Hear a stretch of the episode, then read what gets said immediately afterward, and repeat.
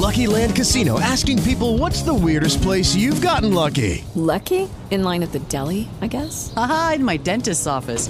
More than once, actually. Do I have to say? Yes, you do. In the car before my kids' PTA meeting. Really? Yes. Excuse me, what's the weirdest place you've gotten lucky? I never win and tell. Well, there you have it. You can get lucky anywhere playing at LuckyLandSlots.com. Play for free right now. Are you feeling lucky? No purchase necessary. Void where prohibited by law. 18 plus. Terms and conditions apply. See website for details.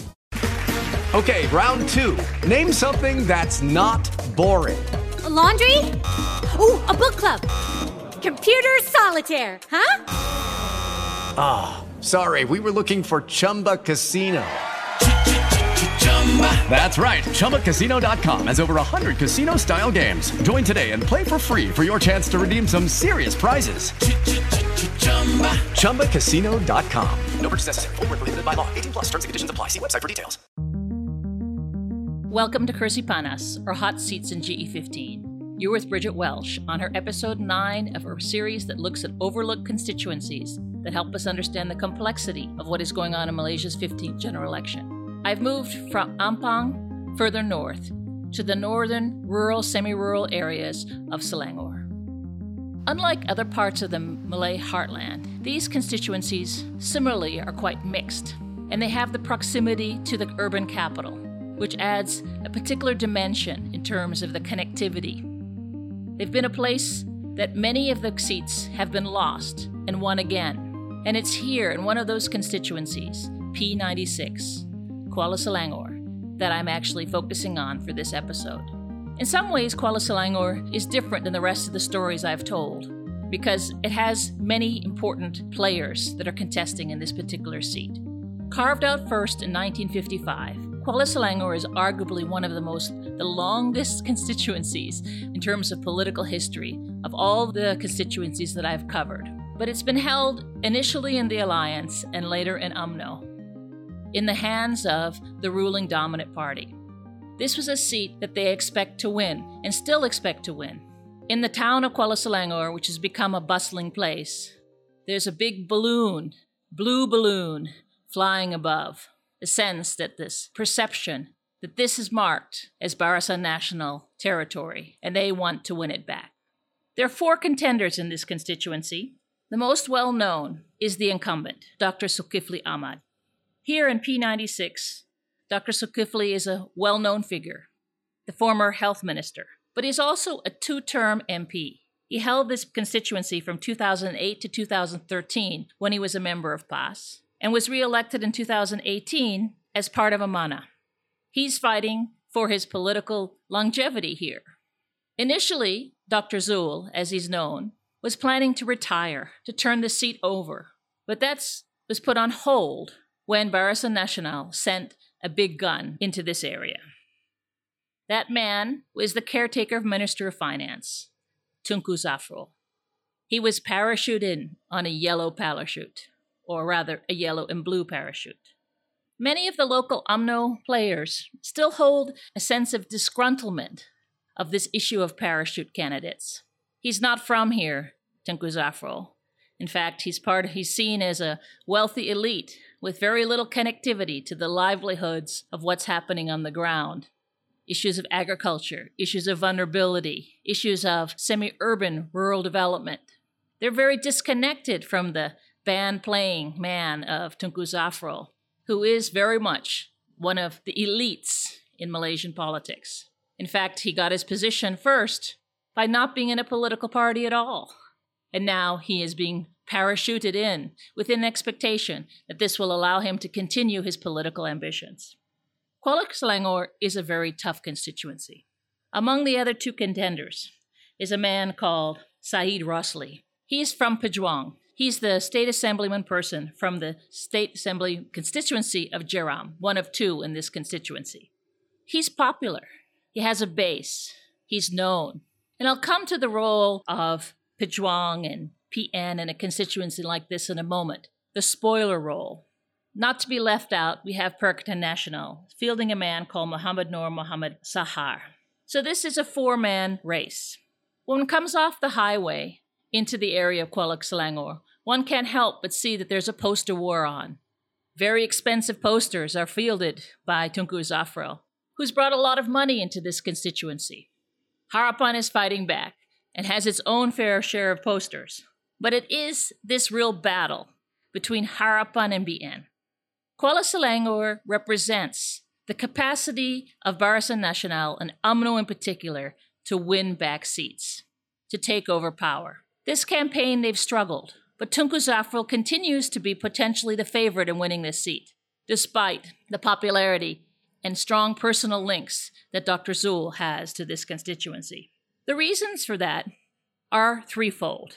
First of all, there's a large sections of this multi-ethnic constituency that are highly vulnerable. This constituency is comprised of 67% Malays, 20% Indians, and 12% Chinese. It's had rapid development, but it's the Indian community that I want to focus on. Many of them, predominantly Tamil, live on the edge.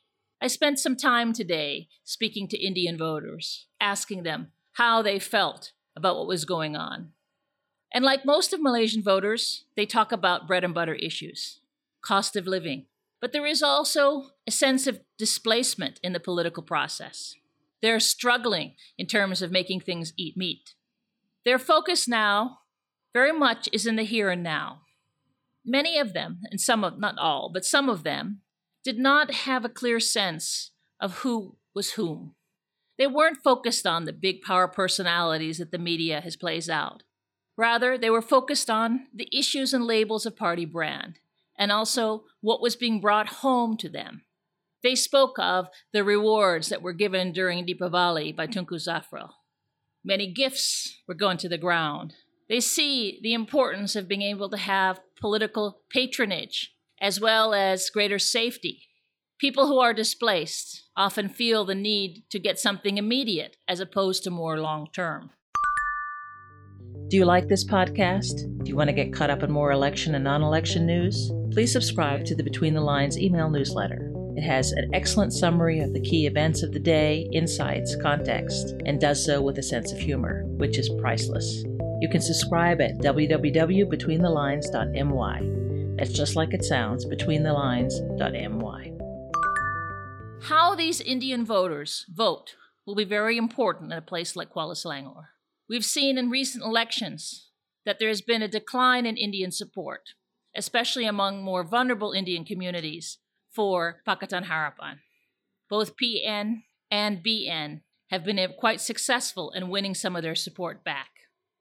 That's one of the issues that is very important in Kuala Selangor. Unlike the issues of race politics or concerns about place within the larger political process in terms of representation, the concerns that they are being marginalized, particularly in PN, but also BN, the focus is very much on the here and now. But like other constituencies, Kuala Selangor is a place of a fierce Malay battle. Pejuang, and to a certain degree Perikatan Nasional, are aiming to try to cut in. They want to win these seats. They don't care if they spoil the chances for other contenders. And it's interesting to see who's getting votes from whom. PN has been quite successful in cutting in to Barisan Nasional's votes. They've been attracting younger voters. This is something that the UMNO jentera tell me here in Kuala Selangor, that they're trying to win back those younger voters.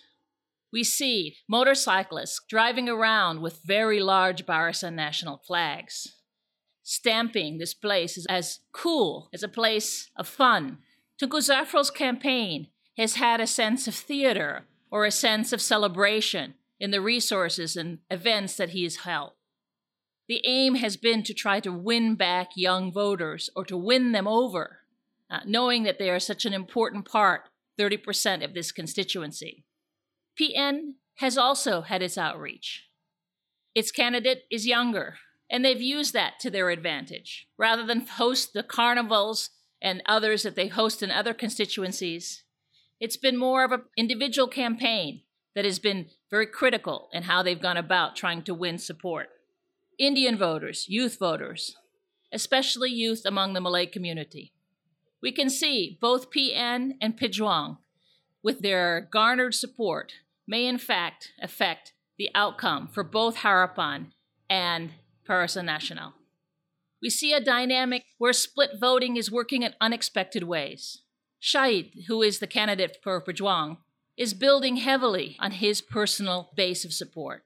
He's been seen as hardworking. He wants to win. He feels if he can win a certain share of the vote, then in fact he may secure victory.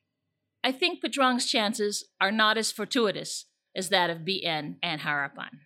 Dr. Zul is on the front line of trying to hold the ground among Malay support. Amanah, his party, is wrestling with this issue.